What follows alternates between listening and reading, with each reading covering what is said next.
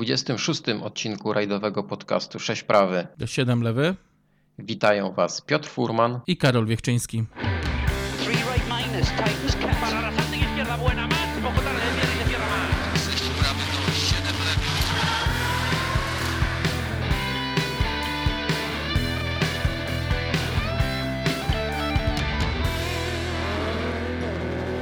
I spotykamy się po raz 26, e, nie licząc aktualności, które regularnie staramy się dla Was e, przedstawiać.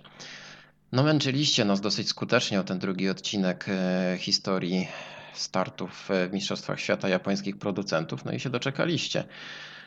Zmotywowaliśmy się i podejmiemy teraz wyzwanie, czyli zajmiemy się tymi latami już po B grupie i tutaj też będziemy mieli dużo do powiedzenia. No tu chyba będziemy mieli jeszcze więcej do powiedzenia. Lata 90. to absolutna dominacja japońskich producentów. No i zaczynając od sezonu 1987, trzeba tak troszkę szerzej spojrzeć na tło historyczne, no bowiem e, ci Japończycy, którzy dotychczas tak trochę szamotali się, nie wiedząc, w którą stronę zaatakować, czy iść w pełną grupę B, a może grupę S i ścigając się jednocześnie samochodami w grupie A i w grupie N, nagle okazało się, że dostali dar od losu, a w zasadzie od FIA, że mają doskonałą bazę do budowy samochodu, który będzie w stanie sięgać po najwyższe mm, stopnie podium.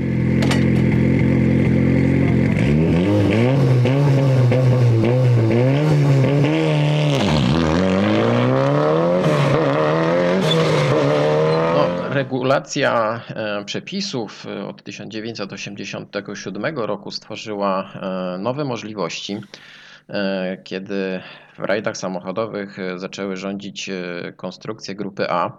Praktycznie wszyscy japońscy producenci zgłosili swoją ochotę do tego, żeby wziąć udział w tym cyrku i po kolei w zasadzie z sezonu na sezon ich liczba rosła.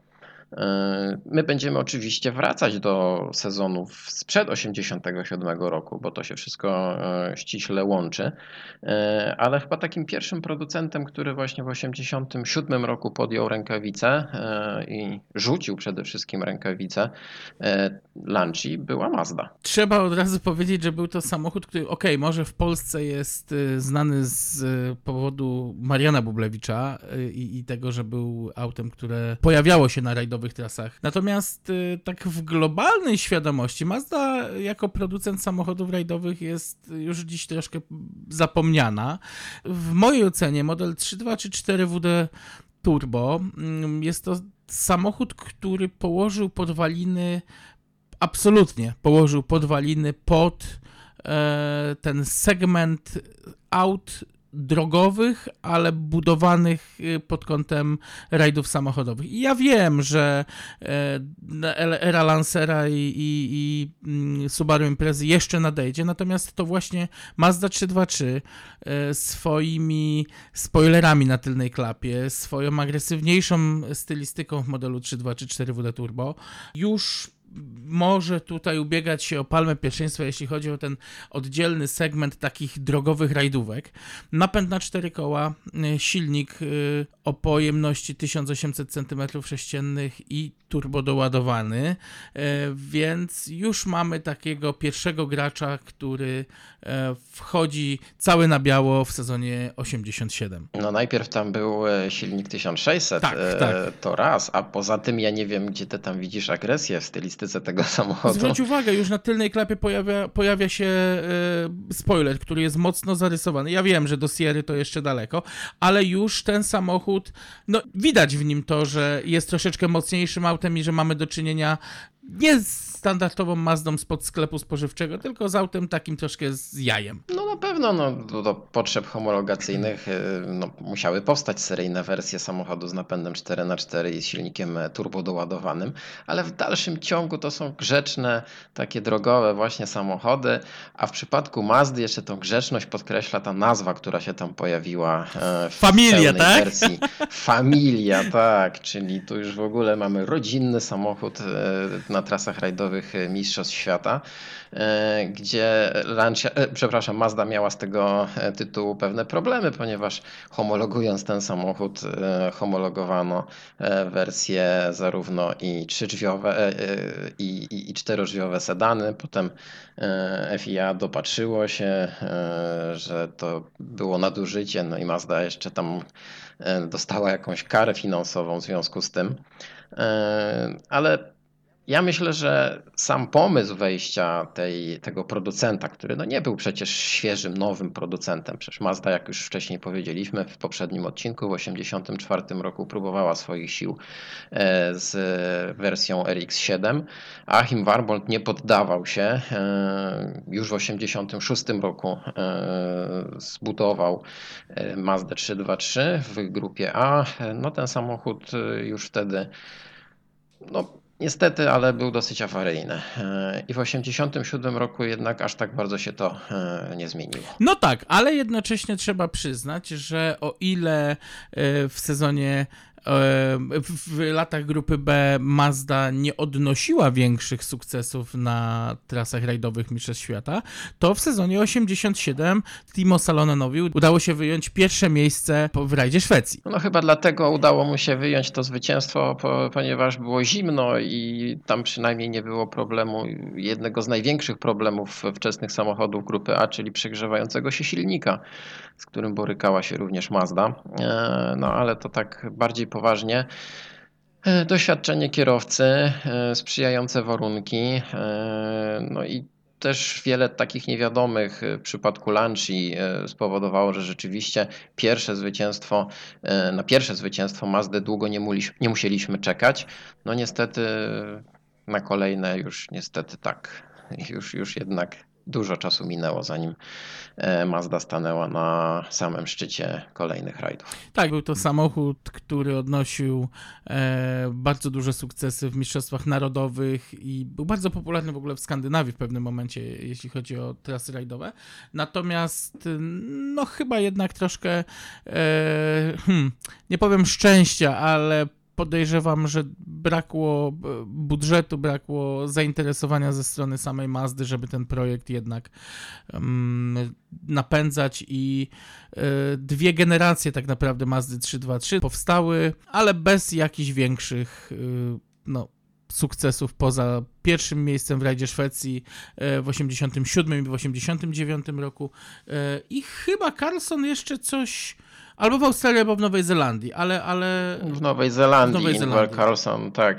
Ingvar, którego pamiętamy właśnie z rajdu Polski 84, e, dał e, jeszcze dwa zwycięstwa w 89 roku Maździe. W zasadzie moglibyśmy tutaj e, podsumować bardzo szybko historię startów tego producenta, ponieważ on w 90 roku zaprezentował nowy model, wersję GTX z mocniejszym silnikiem, no bo trzeba wyraźnie powiedzieć, no bolączką tego samochodu był za mały i za słaby silnik, tak. Ta, ta jednostka 1600 e, była problematyczna, ponieważ e, z tak małej pojemności e, no, walka o każdy koń y, powodowała y, to, że ten silnik był no, nie tak trwały jak, jak jednostka na przykład dwulitrowa. No tak, tak no, powiedziałeś... Fizyki nie oszukamy. Ale powiedziałeś silnik 1600, y, a ja wiem o silnikach 1800.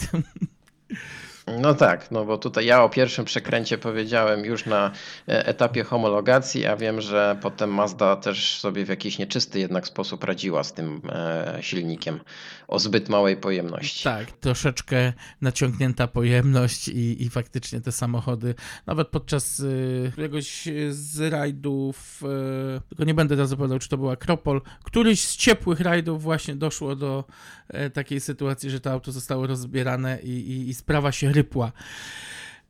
Ale to nie pierwszy i nie ostatni przekręt japońskich producentów. Oni walczyli jak mogli o to, by te samochody mogły konkurować, no w tym czasie z Lancią. Mm, a Lancia za, za uszami swoje też miała, więc to chyba nie powinno nikogo dziwić. Że... O, nieporównywalnie więcej Lancia miała za uszami. E, tutaj nie ma sensu nawet w tej chwili poruszać tego tematu, bo o tym też chyba wypadałoby porozmawiać e, trochę dłużej. E, Mazda próbowała zawzięcie walczyć jednak z Lancią, potem także z innymi japońskimi producentami, którzy pod koniec lat 80. gremialnie pojawiali się na listach startowych rajdów WRC.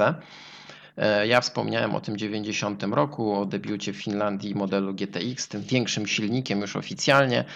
E, no jednak sukcesy nie przychodziły, ale w dalszym ciągu Mazda próbowała e, jeszcze jakoś ten program przedłużać. Nawet był gotowy ten samochód z tym dwulitrowym silnikiem, ale ktoś powiedział, koniec, e, zamykamy ten program, e, bo to nie ma sensu dalej tego ciągnąć. Mazda w tamtym czasie bardzo mocno angażowała się w wyścigi długodystansowe i e, no, stwierdzono, że marketingowo to jednak wyścigi o wiele lepiej się sprawdzają od rajdów, tym bardziej, że nie, nie, nie udało się osiągać takich sukcesów, na jakie liczono, więc y, praktycznie y, na dzień dobry skasowano cały program y, Mazda Europe i tego zespołu rajdowego i, i, i no, przerzucono wszystkie dostępne środki na fantastyczny model 787, e,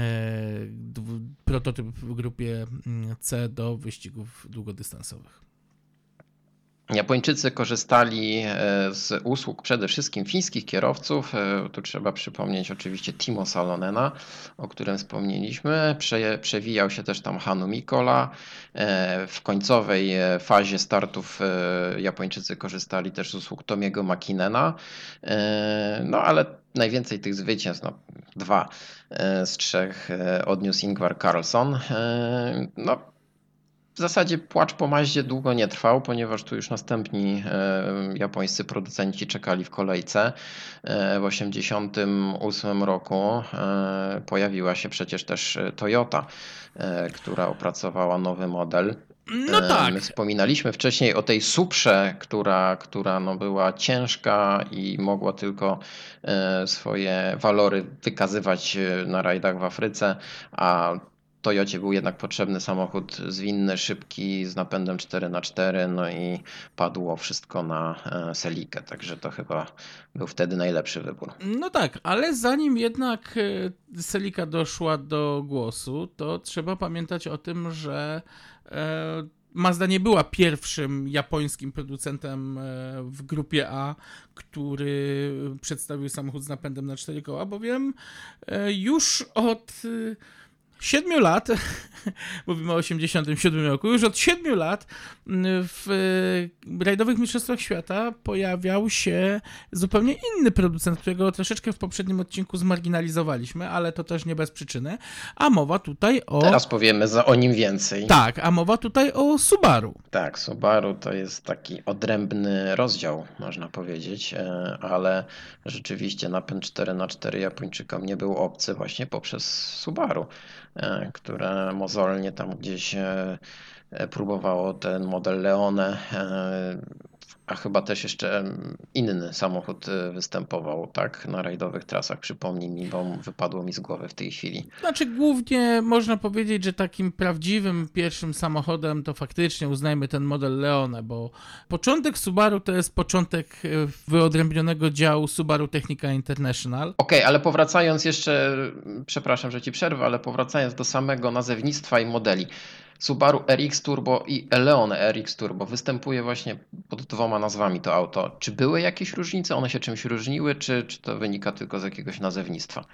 A to bardzo dobre, to bardzo dobre pytanie, tylko pamiętaj o tym, że RX Turbo był y, samochodem sportowym opartym na y, platformie Leone, więc y, były różnice mniej więcej, mniej więcej takie jak pomiędzy czterodrzwiową imprezą a dwudrzwiową imprezą. O, tak to można... Y, po... No to o to mi chodziło. Natomiast handlowo były to zupełnie inne samochody, skierowane do zupełnie innych klientów. Leone było autem, które było y, czterodrzwiowym dużym sedanem, natomiast RX Turbo Był to samochód bardziej o charakterze sportowym, e, dwudrzwiowy sedan, więc e, no, można było dopatrzeć się w nim geny. Zresztą chyba nawet, nie, ja nie chcę teraz, bo aż takim specjalistą w JDM-ach nie jestem, ale wcale bym się nie zdziwił, bo coś, coś kojarzę, że chyba nawet był wariant e, czterodrzwiowy RX Turbo, z tym, że to tak jak mówię, to, to była płyta, dokładnie ta sama płyta podłogowa, różniła się po prostu troszeczkę nadwoziem. RX Turbo miało bardziej e, sportową charakterystykę nadwozia. O, obydwa samochody były wyposażone w stały napęd na cztery koła, co było takim znakiem rozpoznawczym już wtedy dla mm, Subaru. Okej, okay, zaspokoiłeś moją ciekawość, więc y, kontynuuj temat Subaru. Dla mnie prawdziwy mm, zespół y, Subaru zaczyna się właśnie od Leone, bo jakoś najbardziej y, z tym autem kojarzę te pierwsze starty y, Subaru. Wszystko zaczęło się od powstania tak naprawdę Subaru Technica International, y, założonej y, przez lokalnego japońskiego kierowcę Noriaku Koseki. Facet miał wizję mm, wepchnięcia właśnie Subaru na rajdowe trasy z racji swojej pasji. On tam pełnił mm, rolę, o ile dobrze pamiętam, e, szefa działu badawczo-rozwojowego, no więc co mogło być lepszego? E, udało się załatwić to z Fuji Heavy Industries, do którego należało Subaru, żeby wydzielić taką komórkę, znaleźć pieniądze na to i tak jak to w przypadku innych japońskich producentów, zaczęto od safari. Zaczęto od safari, zaczęto od trudnych rajdów e, w Australii i wtedy też na celowniku E, Koseki pojawił się Posumbern. Człowiek, który do końca swoich dni będzie nierozerwalny z Plejadami. Facet, który e, był taką, można powiedzieć, szarą eminencją zarówno w STI, jak i w ProDrive. A tutaj, no dziś już mogę to powiedzieć, e, pomiędzy ProDrive'em a STI w pewnym momencie mm, relacje nie były zbyt e, miłe i, i wszystko bardziej e, było takie troszkę jak pies z kotem. E, a w tym wszystkim doskonale właśnie Possum się odnajdywał i, i robił swoją robotę.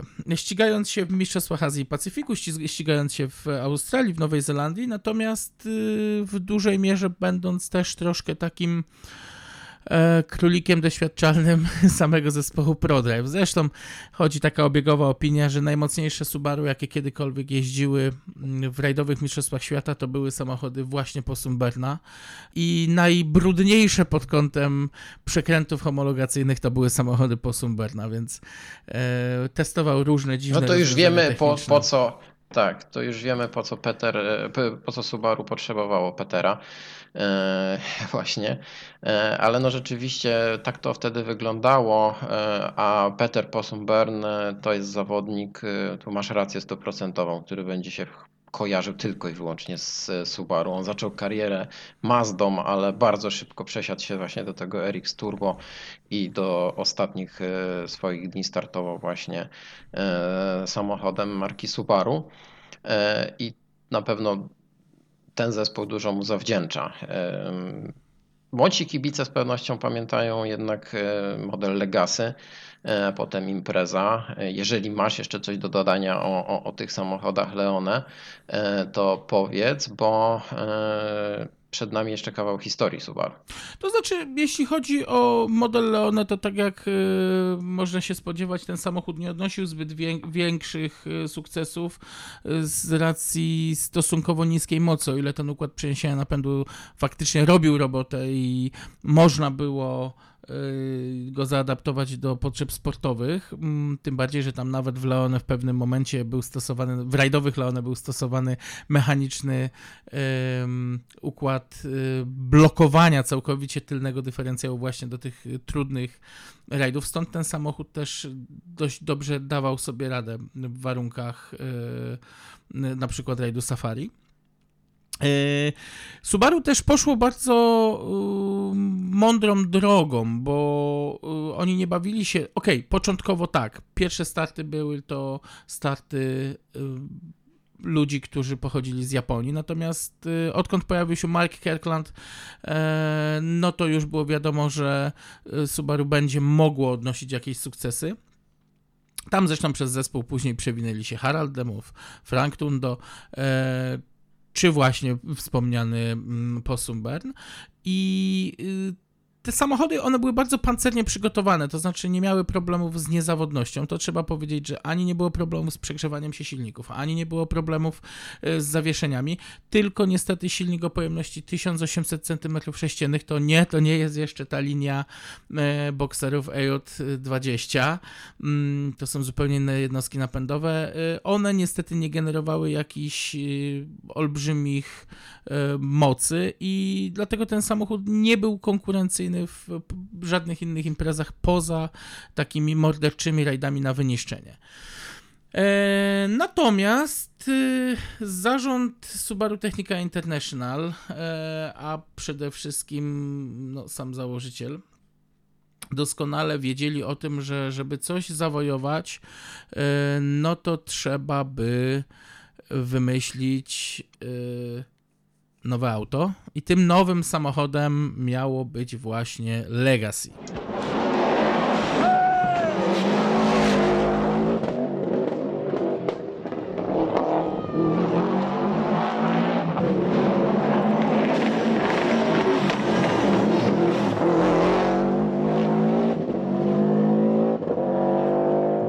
Ciężki sedan, tak na pierwszy rzut oka, tak mogło się wydawać, że ten samochód E, nie będzie się nadawał na rajda, na, do, do rajdów, e, bardziej e, do samochód na taksówkę.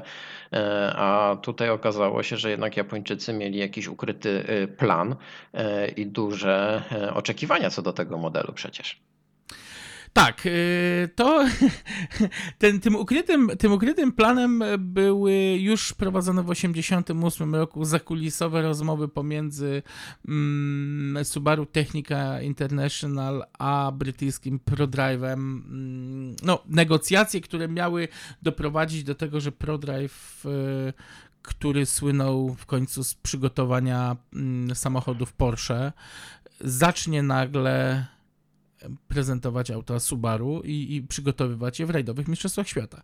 Duży program, bardzo kosztowny. Um, udało się. Y, z tego, co, z tego co wiem, to tam jeden z.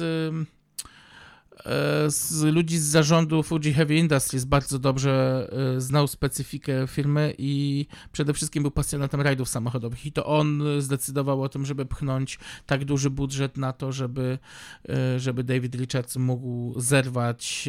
No, on powiedzmy sobie szczerze, po 87 roku on też był troszkę na lodzie, bo Metro 64 już nie mogło kontynuować zmagań w mistrzostwach nawet Wielkiej Brytanii, więc trzeba było coś wymyślić i właśnie tym tym czarnym koniem było e, Subaru. Początkowo, tutaj też trzeba głośno o tym powiedzieć, że początkowo tak wszyscy patrzyli na ten samochód z takim, no trochę przymrużeniem oka, bo właśnie tak jak powiedziałeś, Legacy było duże, ciężkie e, i no jako rajdówka wyglądała no tak jakbyś wziął statystyczną taksówkę, okleił i, mm, i postawił ją na starcie rajdu. Natomiast... A powiedz mi e, mhm. taką ciekawostkę, bo oczywiście my pamiętamy to Legacy e, w tej wersji e, takiej SOTE grupowej, bez tylnego spoilera. Ja zauważyłem, że w wersji homologacyjnej cywilne auto miało z tyłu spoiler.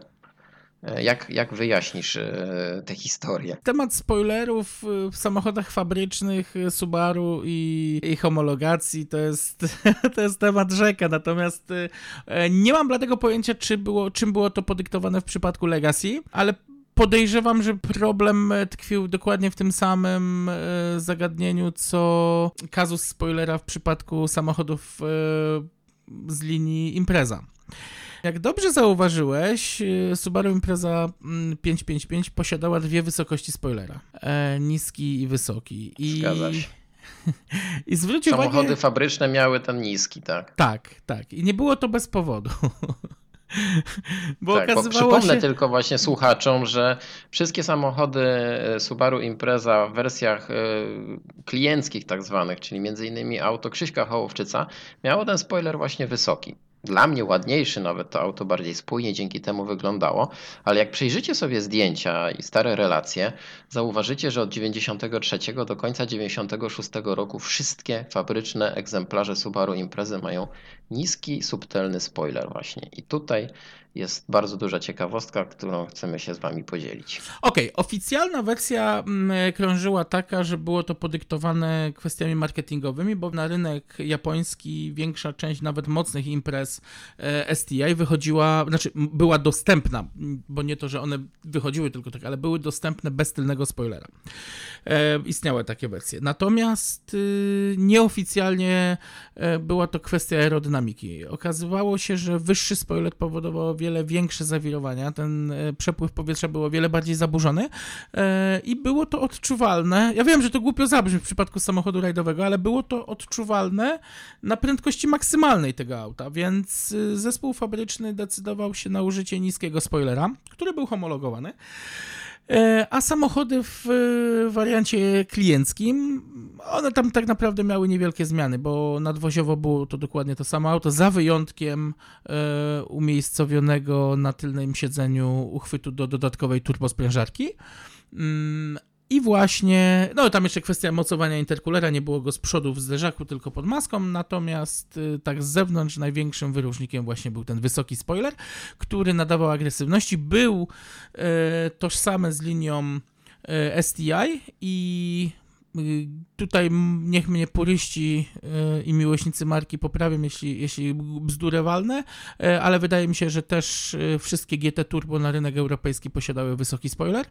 Mm, natomiast no, auta fabryczne wykorzystywano ten lepszy, bardziej aerodynamicznie pasujący niski wariant. No dobrze, Legacy nie miało spoilera, być może dlatego, że to był jeden, o jeden element mniej, który mógł zdemolować Colin McRae.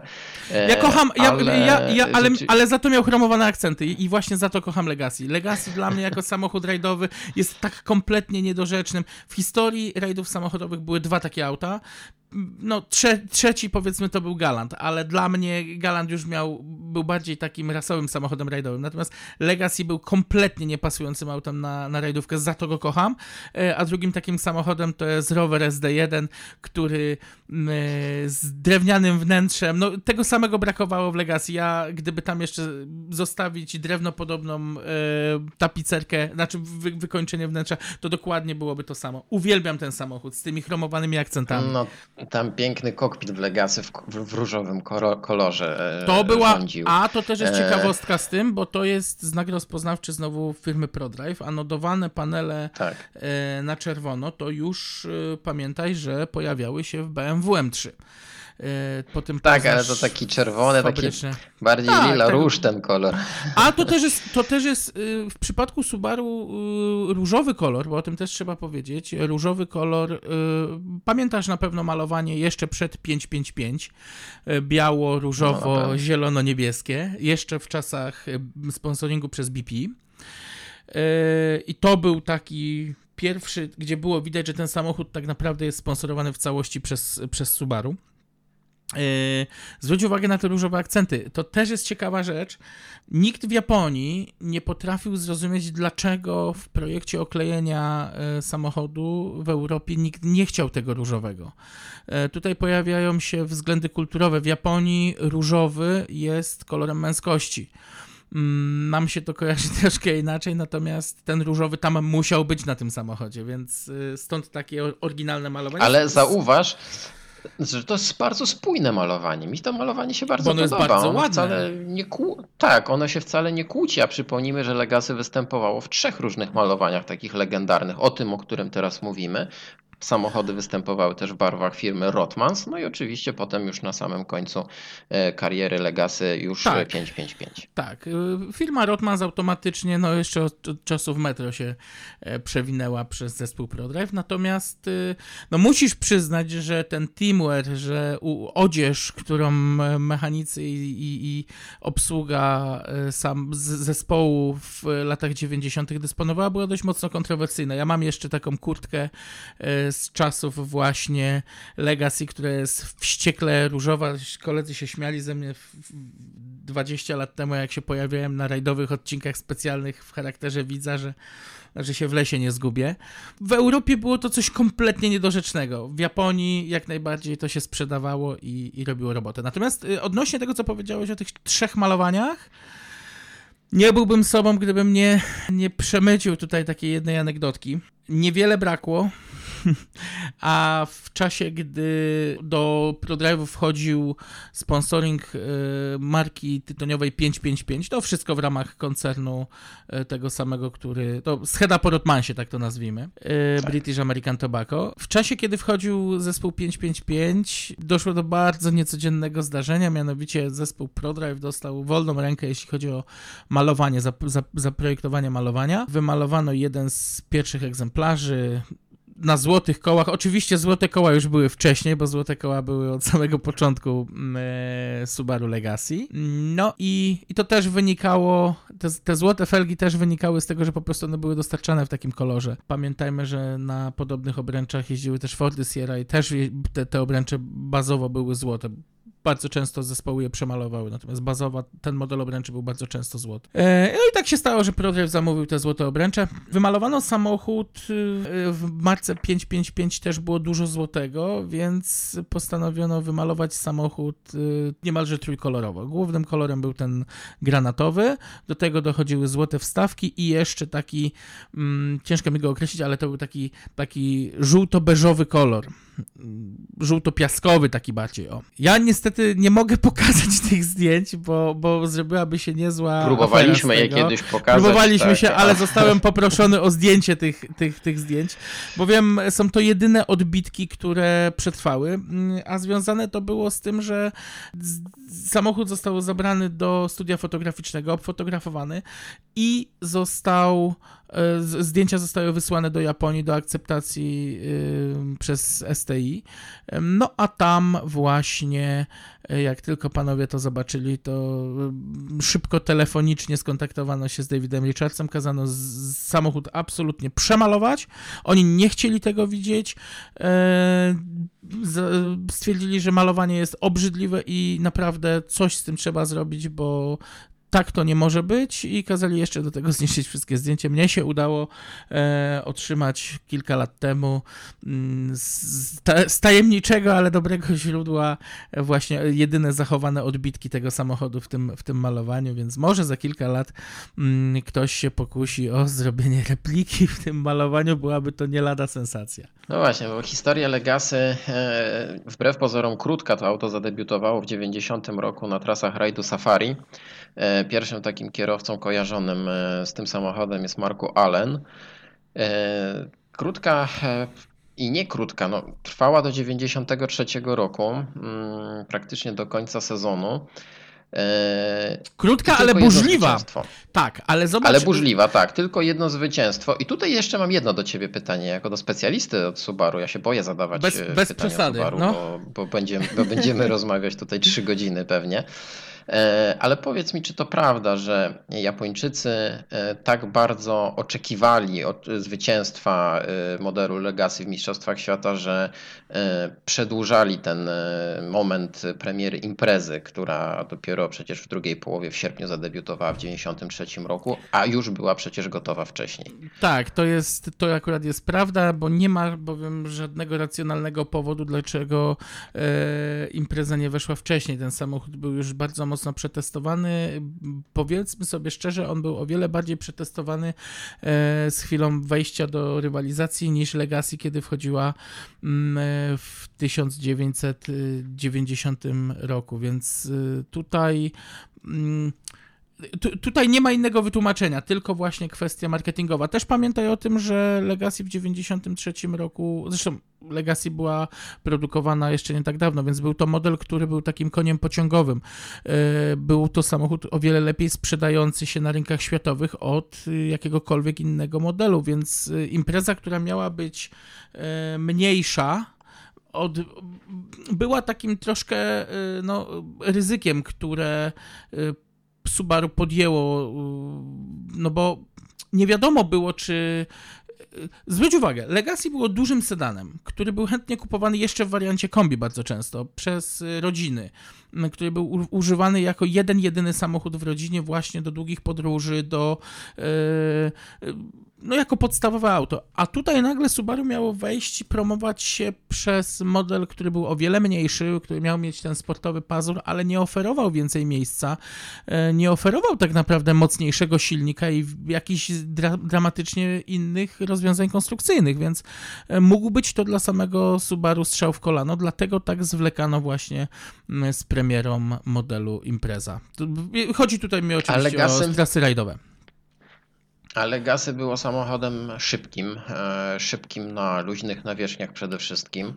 E, Ja przypomnę, że no jedno zwycięstwo oczywiście, mówimy tutaj o tej słynnej Nowej Zelandii 93, gdzie e, kierowca, który chyba najbardziej demolował to auto, właśnie dowiózł to jedyne zwycięstwo, ale przypomnę, że Colin był bliski też zwycięstwa w rajdzie szwedzkim w 92 i w 93 roku, przyjeżdżał tam regularnie na podium. Dwa tytuły mistrza Wielkiej Brytanii, przecież Colina McRae też za kierownicą Legasy. Mm, To auto było przecież e, widocznie szybkie, rzeczywiście, ale jednak e, chcąc rywalizować na, na, na najwyższym poziomie już e, wtedy z Toyotą e, i z Fordem, e, potrzebne było auto zwinniejsze. A Tak. że obracamy się ciągle tutaj w tym okresie grupy A, no to też chyba jak już jesteśmy przy Subaru, wypadałoby coś powiedzieć o imprezie. Jasne, ale zanim powiemy o imprezie, pamiętaj o jednej rzeczy, na czym narodziła się legenda Legacy. Ona nie, nie, nie zrodziła się na Mistrzostwach Świata, ona zrodziła się tak naprawdę na Mistrzostwach Wielkiej Brytanii. Ten samochód pozwolił Colinowi McRae wyjeździć tytuł Mistrza Wielkiej Brytanii zarówno w 91, jak i w 92 roku. Tak, tak jak powiedziałem.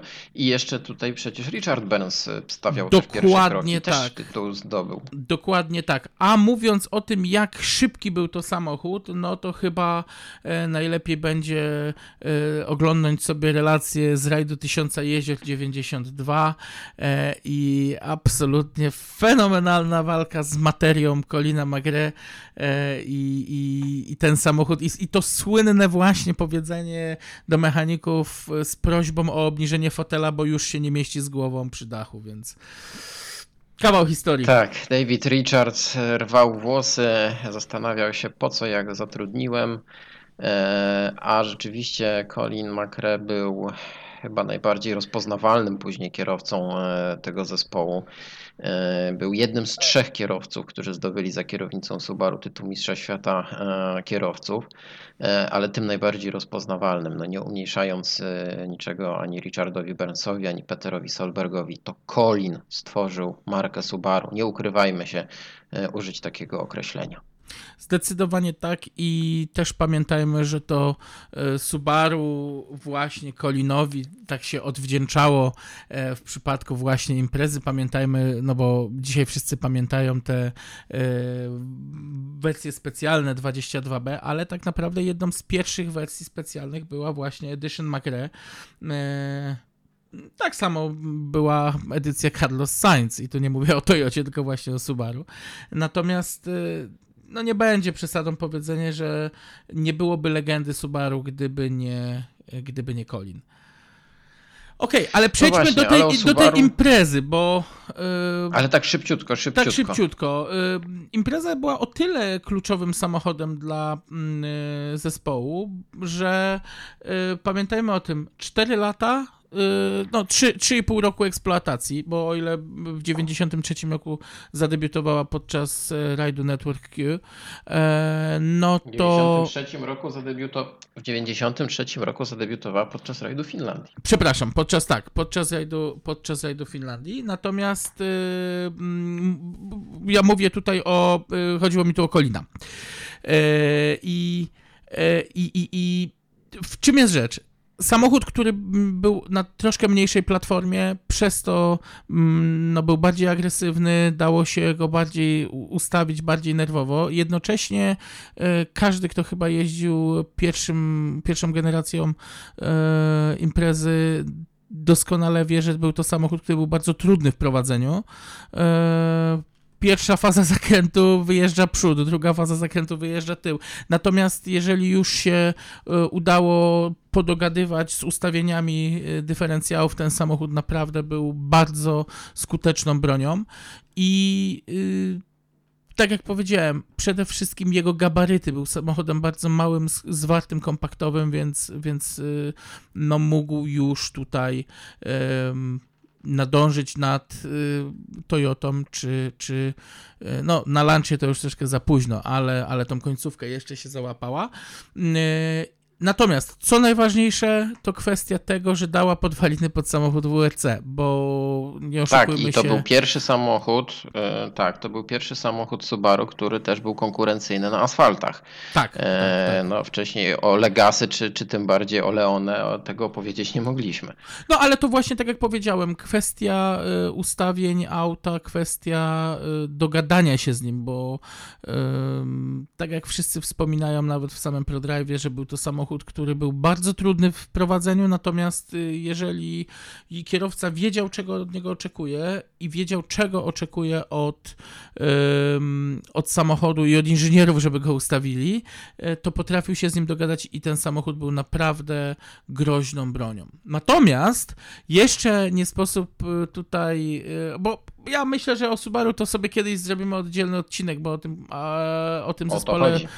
E, o tym zespole można godzinami opowiadać i, jeśli, i przed ProDrive'em, i w czasie ProDrive'u, m, i po ProDrive'ie również, bo nie oszukujmy się, do dzisiejszego dnia e, jakieś tam próby e, Subaru na, na arenie japońskiej ma. Natomiast e, nie sposób, mówiąc o Subaru, nie wspomnieć o jeszcze jednym samochodzie e, rajdowym, który no, był autem do zadań specjalnych i nie miał ani nic wspólnego tak naprawdę z przygotowaniem w ProDrive, mimo że mówimy o czasach ProDrive'u. I chodzi mi tutaj o 1993 rok i e, Ride Safari, start e, w maleńkim, start Colina McRae w maleńkim e, Subaru Vivio z napędem na cztery koła, samochód o pojemności 900 cm3, trzycylindrowy. Mm, No i wydawać by się mogło, że inicjatywa szaleńcza, mm, a niewiele brakło.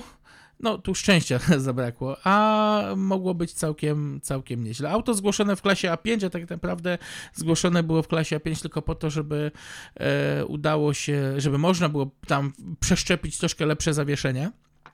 Bo nie oszukujmy się, seryjne zawieszenie Trudów Rajdu Safari tego e, Keikara nie byłoby w stanie e, znieść, natomiast e, praktycznie pozostał seryjny silnik, seryjny układ przeniesienia napędu. Niestety właśnie największym problemem okazało się zawieszenie i dlatego też Colin McRae został zmuszony do wycofania się mm, z tej imprezy. Natomiast tak jak mówię, nie był to samochód ani przygotowany przez ProDrive, ani nie był to samochód przygotowany przez STI, bo to też jest ciekawostka. Był to samochód przygotowany przez satelicki garaż Subaru MSG mm, i była to troszkę bardziej inicjatywa e, samego e, Kanseki i, ST, e, i STI. Nie było tutaj mowy o, o no, żadnym sukcesie, to, to tylko i wyłącznie start marketingowy. Ja przypomnę, że trzy auta takie wystartowały wtedy. E, Colin McRae, Patrick Niriu i e, Masashi Ishida wystartowali takimi małymi Vivio. Ja pamiętam taką ciekawą historię, którą Colin opowiadał, bo nam urwał koło. Oczywiście nie ukończył tego rajdu, ale e, opowiadał, że w pewnym momencie zaczął ścigać się ze strusiem na sekcji i stwierdził, że ten cholerny ptak był szybszy. Więc... No trochę to mnie nie dziwi, ten samochód miał około 60 koni, więc e, więc tutaj to były słowa Kolina. E, I, I tu rzeczywiście no, musieliśmy o tym wspomnieć. No, byłoby wielkim nietaktem, gdybyśmy nie powiedzieli o tym śmiesznym samochodzie mm, z wielkimi aspiracjami. No ale to już e, wszystko potem wróciło do normy. Legasy zastąpione przez imprezę. Bardzo duża dominacja Subaru w drugiej połowie lat 90., a grupowa impreza wygrała w sumie 11 e, rajdów, e, ale nie tylko w Mistrzostwach Świata ten samochód przecież rozdawał karty. No przypomnijmy 97 rok, Mistrzostwa Europy Krzyśka Hołowczyca, e, który chyba najmilej wspomina ten samochód. Niewiele brakowało, a zaprezentowalibyśmy ten samochód oryginalny na zeszłorocznym rajdzie Barburka, ale no niestety ekipa Hołka nie była aż tak bardzo tym zainteresowana i do tego nie doszło. Ale trzymajmy kciuki, że E. jeszcze kiedyś będzie możliwość, to znaczy możliwość jest cały czas, ale że będzie jednak jakieś zainteresowanie, żeby Może tak. przywieźć do Polski, bo jest to Może kawał tak. świetnej historii. W 1998 roku e, Andrea Nawara również e, tym samochodem, e, znaczy Subaru Imprezą zdobył tytuł Mistrza Europy, także to Subaru ciągle, ciągle było na ustach kibiców, na czele wyników różnych rajdów.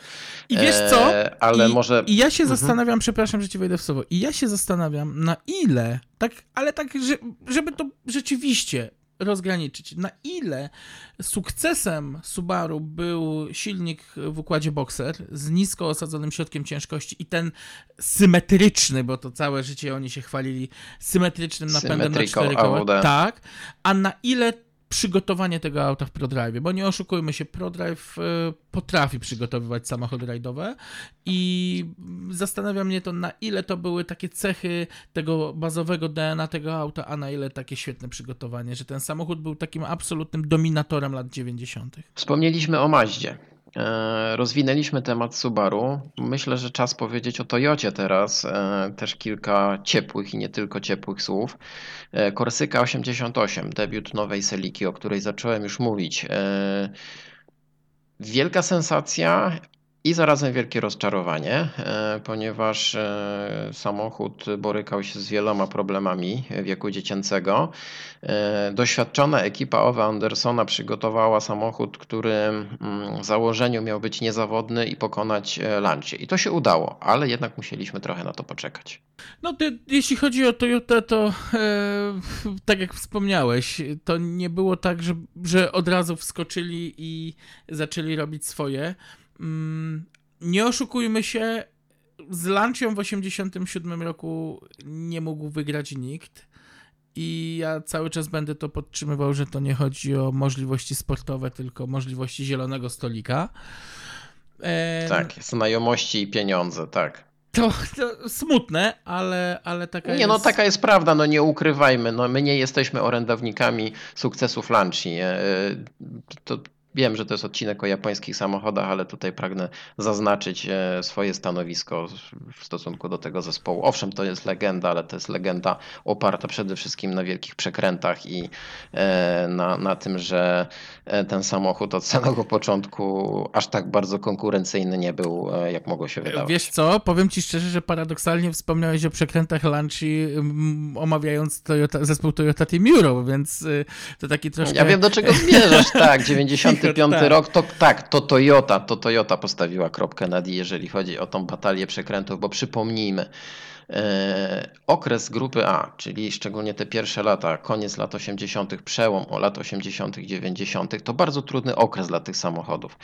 E, te regulaminy tam jeszcze były takie dosyć e, płynne i walka o prymat odbywała się na właśnie takim poziomie e, zachowania jakichś regulaminowych e, rozwiązań e, i wyłamywania się z tego wszystkiego, żeby jednak być trochę szybszym. E, Takim największym chyba rewolucyjnym momentem był 90 rok i wprowadzenie restryktorów w turbosprężarkach właśnie, czyli tych, tych słynnych zwężek. To zaczęło trochę wszystko normować, ale też spowodowało, że jeszcze ci producenci dalej się posuwali do jeszcze bardziej wyszukanych przekrętów. No i tutaj właśnie Toyota postawiła kropkę nad tą słynną aferą e, turbosprężarkową, turbosprężynkową, jak, jak zwał, tak zwał. No ale zanim jednak to nastąpiło, Toyota była tym pierwszym zespołem, który właśnie zdetronizował Lancia w Mistrzostwach Świata. No widzisz, a mówiąc o przekrętach, tutaj jeszcze chciałbym się odnieść do y, ProDrive'u, bowiem i nie mówię tego z racji mojego jakiegoś powiązania zawodowego z tą firmą, mm, ProDrive y, okazał się, że okazał się jedną z najczystszych firm w historii sportu samochodowego, bo y, już wiele lat później rozmawiając z mechanikami, którzy przygotowywali te samochody, to tak naprawdę oni wszyscy wiedzieli o przekrętach zarówno, to, że, że Toyota nie jest czysta, e, że wcześniej Nissan nie jest czysty, że dużo różnych kombinacji robi Lancia. Wszyscy wiedzieli o tych wałach, bo, bo no bo to było do, do przewidzenia. E, mało tego, nawet niektóre rzeczy inżynierowie doskonale mieli rozgryzione, wiedzieli jak to jest skonstruowane, że e, przechodzi badanie techniczne, a później okazuje się, że, e, że auto jest szybsze niż powinno być.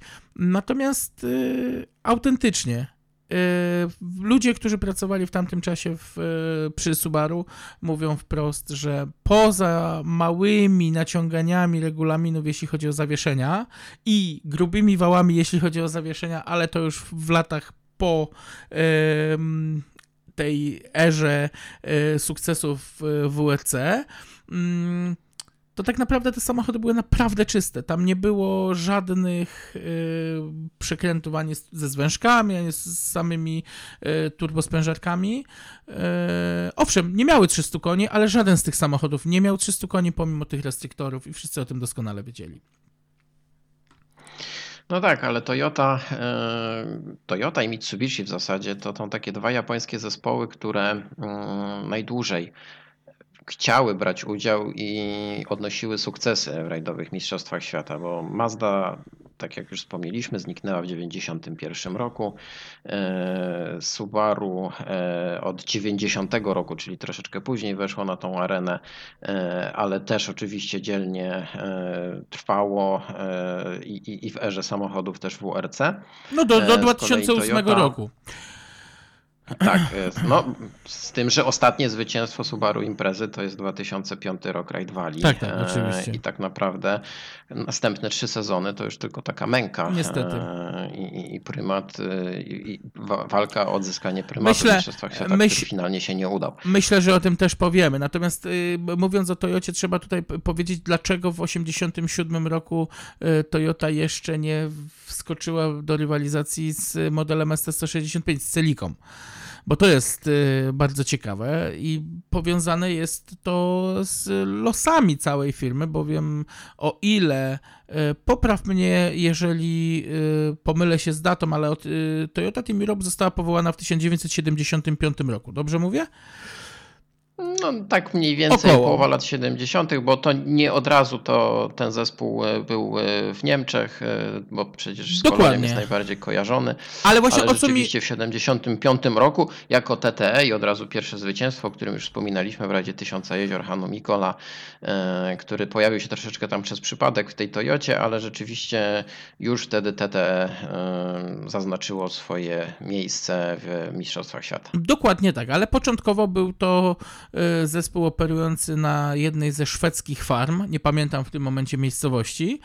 W Uppsali chyba. No, y, a później y, został przeniesiony do takiego warsztatu z prawdziwego zdarzenia do Brukseli w Belgii. I tam właśnie był cały ten program badawczo-rozwojowy, supry, yy, wszystkich tych e, S-grupowych prototypów, o których wspomnieliśmy w poprzednim odcinku. Natomiast yy, Celika, prace nad Celiką ST165 yy, ruszyły już w 86 roku tak naprawdę, żeby ten samochód yy, technologicznie yy, przygotować, z tym, że wszystko było bardzo mocno opóźnione z racji przeniesienia właśnie zespołu z Belgii do kolonii w Niemczech. I tak naprawdę to z według tego, co mówią mechanicy, to y, zespół Toyoty nie zdecydował się wystąpić w całym sezonie 87 y, tylko i wyłącznie y, z tego powodu, że po prostu brakowało, no, nie, nie, nie byli przygotowani na to technicznie ze strony warsztatu. No Toyota miała takie nie do końca płynne przejście z okresu grupy B do grupy A.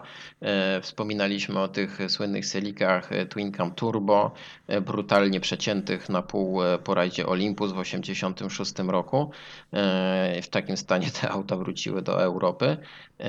I mamy 87 rok. Toyota właśnie z tym modelem Supra tylko jest w stanie zwojować coś w Afryce.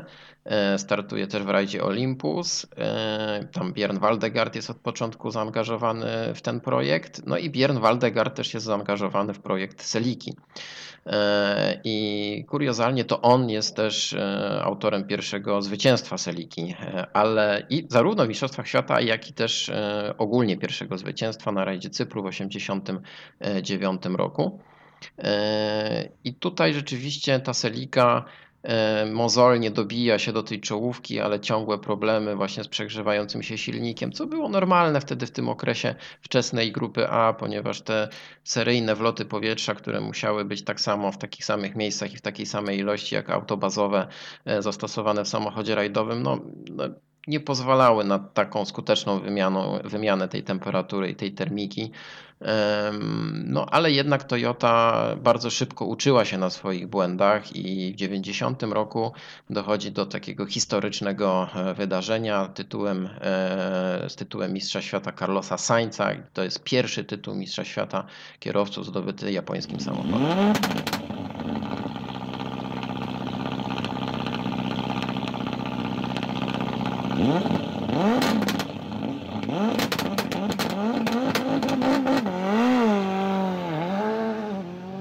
Toyota otworzyła ten y, worek y, ze zwycięstwami dla Japończyków. Mm, Odrobili bardzo dobrze lekcje właśnie w przypadku ST-165. Tak. E, Później ten samochód ewoluował e, w e, ST-185 Mm, i to były dwie chyba takie najbardziej udane ewolucje z e, tych wszystkich agrupowych aut. No bo już tak skracając, e, debiut ST205, czyli pogardliwie jak na nią mówią e, gwiżdżąca świnia, bo ten samochód ani nie grzeszy urodą, no i stał się, tak jak wspomnieliśmy, mm, autorem największego skandalu chyba w rajdowych mistrzostwach świata. Mm, No, ten samochód od samego początku, trzeba to powiedzieć wprost, był niewypałem. Te przewały były spowodowane tym, że auto było zbyt ciężkie, że nawet po kuracji odchudzającej okazało się, że rozkład mas jest nie taki, e, że kierowcy i tak chcą jeździć e, ST185, zresztą tutaj mm, sam Didi Oriol, który mówił, że on do 205 to chyba go trzeba będzie przywiązywać, żeby tym, tym samochodem mógł jeździć, e, bo Tak, no on dokończył sezon znosił. 94, tak, on ten sezon 94 dokończył e, tym modelem ST185 i to była gwarancja tego sukcesu w postaci tytułu Mistrza Świata. ST205 już wtedy w rękach Juchy Kankunena próbowała coś e, osiągnąć, ale jednak to auto w dalszym ciągu potrzebowało rozwoju i, e, i, i jakiegoś takiego uczucia. Ale 95 rok też właśnie nie należał do modelu ST205. Znaczy, no należał oczywiście w tym e, kontrowersyjnym sensie, no bo rzeczywiście to Toyota e, ten gwóźdź do trumny właśnie w postaci tej ST205 i tego przekrętu e, postawiła. Ale widzisz, ja tu, Mm. ja tu jeszcze chcę o jednej rzeczy tak napomnieć, bo ostatnio gdzieś przeglądałem jakieś archiwalne nagrania z 94 roku, mm, y, właśnie prezentujące model ST205 i y, prowadzący dziennikarz zadał pytanie Owe Andersonowi na temat tego, że ten samochód, y, no kierowcy troszkę żalą się, że ten samochód nie jest na tyle dopracowany, żeby, żeby być przynajmniej tak dobrym jak ST-185. E, Na to wtrącił się jeden z inżynierów, chyba Dilbert, e, który stwierdził, że inżynieria ma rozwiązanie na każdy problem i na pewno na ten problem też znajdziemy rozwiązanie. No i jak się miało okazać, znaleźli. Znaleźli. Znaleźli, bardzo skutecznie znaleźli, e, tylko mogli bardziej dyskretnie to jednak robić. Ale a- musisz przyznać, e, że był to- to absolutny majstersztyk inżynieryjny. Ten przewał to po Tak, prostu to był majstersztyk. coś wspaniałego i to Aż tylko tak, japońska dobrze, technologia dobrze, że to wyszło. Dobrze, no myślę, że bardziej niemiecka E, chyba, no, ale okej. podobno, podobno, podobno założenie całe było dość mocno było dość mocno rozwijane z inżynierami e, Toyoty. Gdzieś taką informację znalazłem, więc e, myślę, że to taka No, myślę, że kooperacja. musieli być w to wtajemniczeni, tak, musieli być w to wtajemniczeni. E, ST205 e, Przypomnijmy, że cały ten szwindel wyszedł podczas rajdu Katalonii. O sezonie 95 już e, opowiadaliśmy w jednym z odcinków, e, ale tak naprawdę te samochody już wcześniej e, wykazywały się nadmiarem mocy, między innymi słynny prolog i Super OS Langley Park podczas rajdu Australii, czyli ta Selika Juchy Cankunena odjeżdżająca imprezę, imprezie Colina i Carlosa Myślę, że nawet wcześniej, e, bo w 1995 roku seliki fabryczne wystartowały podczas rajdu IPR w Belgii e, i tam już też e, mówiono o tym, że te samochody mogły mieć to rozwiązanie i, i, i już wtedy te samochody miały taką nadwyżkę mocy. Ale Dobra, 205 to jest taka historia, o której e, można pisać książkę, e, ale to właśnie ST185, e, czyli ta słynna Selika, ta obła wersja pięknego coupe, mi to auto bardzo się w dalszym ciągu podoba, dała Toyocie najwięcej sukcesów. No, dwa tytuły Mistrza Świata Producentów to właśnie jest autorstwa ST185.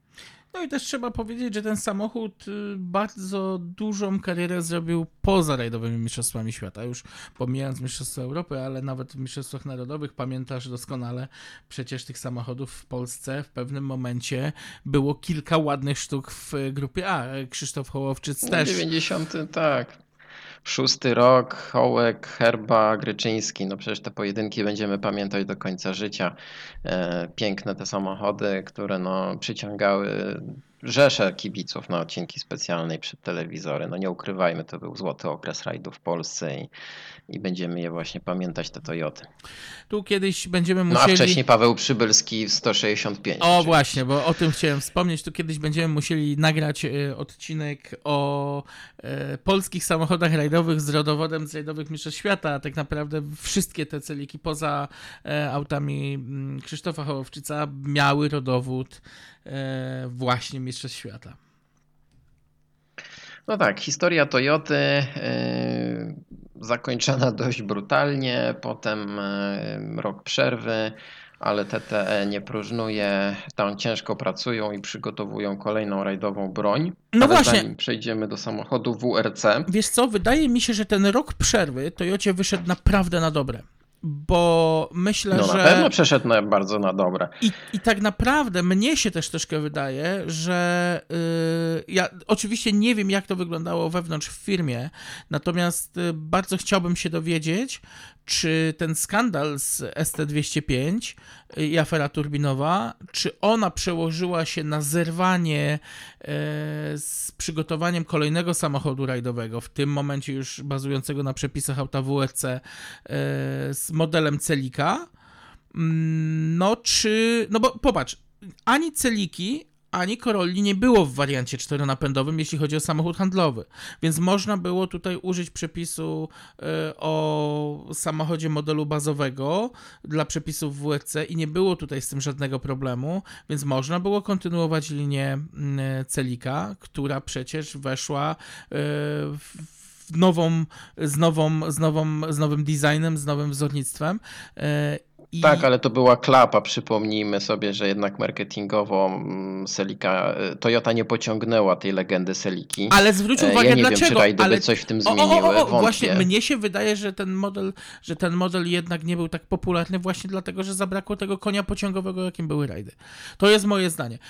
Mm, natomiast czy się to przełożyło na kwestię sprzedawalności modelu yy, Corolla? Raczej nie sądzę, bo Corolla i tak się dobrze sprzedawała i tak. Natomiast yy, gdzieś zabrakło właśnie tego, tego narzędzia, którym były rajdy dla, dla modelu Celika. Być może się mylę, ale tak, tak mnie, się, mnie się wydaje. Natomiast dobrze się stało, jak się stało, no bo ten rok przerwy i zerwanie z y, modelem y, Celika jednak zaowocowały czymś zupełnie nowym. No tak, ale e, zanim e, powiemy coś o samochodach WRC Made in Japan, e, no, chciałbym jeszcze wrócić do początku lat 90. i nie pominąć jednego z ważniejszych graczy, a przynajmniej takich, takie aspiracje ten zespół miał. Mówię tutaj o Nissanie. Wiedziałem. Który Wiedziałem, bo to. W 91 roku. Nie, ale tutaj też musimy o tym producencie powiedzieć, bo nawet jeśli odeśle, ode, odniesiemy się do. Yy, polskiego podwórka, no to też przecież Nissan Sunny był bardzo popularnym samochodem rajdowym e, w latach 90. w Polsce.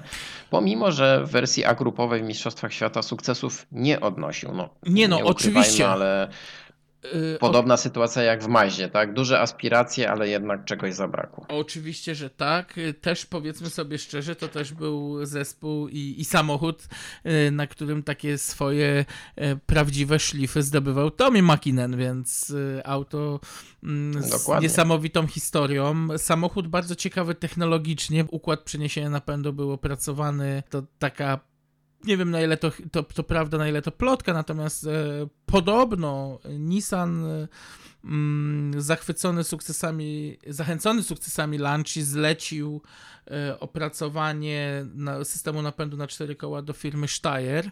Natomiast bardzo szybko okazało się, do firmy Steyr Puch, natomiast bardzo szybko okazało się, że problemy finansowe i duża bariera językowa w rozwiązywaniu niektórych problemów inżynieryjnych sprawiły, że ten projekt troszeczkę stanął w miejscu i kończyli go japońscy inżynierowie. E, Auto, które jak wszystkie auta agrupowe borykało się z bardzo dużym problemem przegrzewania. I, I tutaj japońska myśl techniczna podeszła do tematu troszkę e, nieszablonowo. Zamiast powiększać wlot powietrza do chłodnicy, to stwierdzono, że może lepiej będzie go ukierunkować poprzez obudowanie e, reflektorów takim charakterystycznym bąblem z włókna szklanego, który miał e, działać właśnie jako, jako kierownica powietrza do chłodnic. No bardzo nietuzinkowa. Oczywiście to chyba za dużo nie dało. Oczywiście chyba tak, natomiast monstrualne tylne skrzydło, e, wylot powietrza, a w zasadzie to wlot powietrza do, do interkulera na masce. Ja tego samochodu tak, tak mm, przyznam szczerze najmniej z, ze, ze wszystkich tych aut tamtego okresu znam. Nigdy nie miałem przyjemności przejechania się tym autem.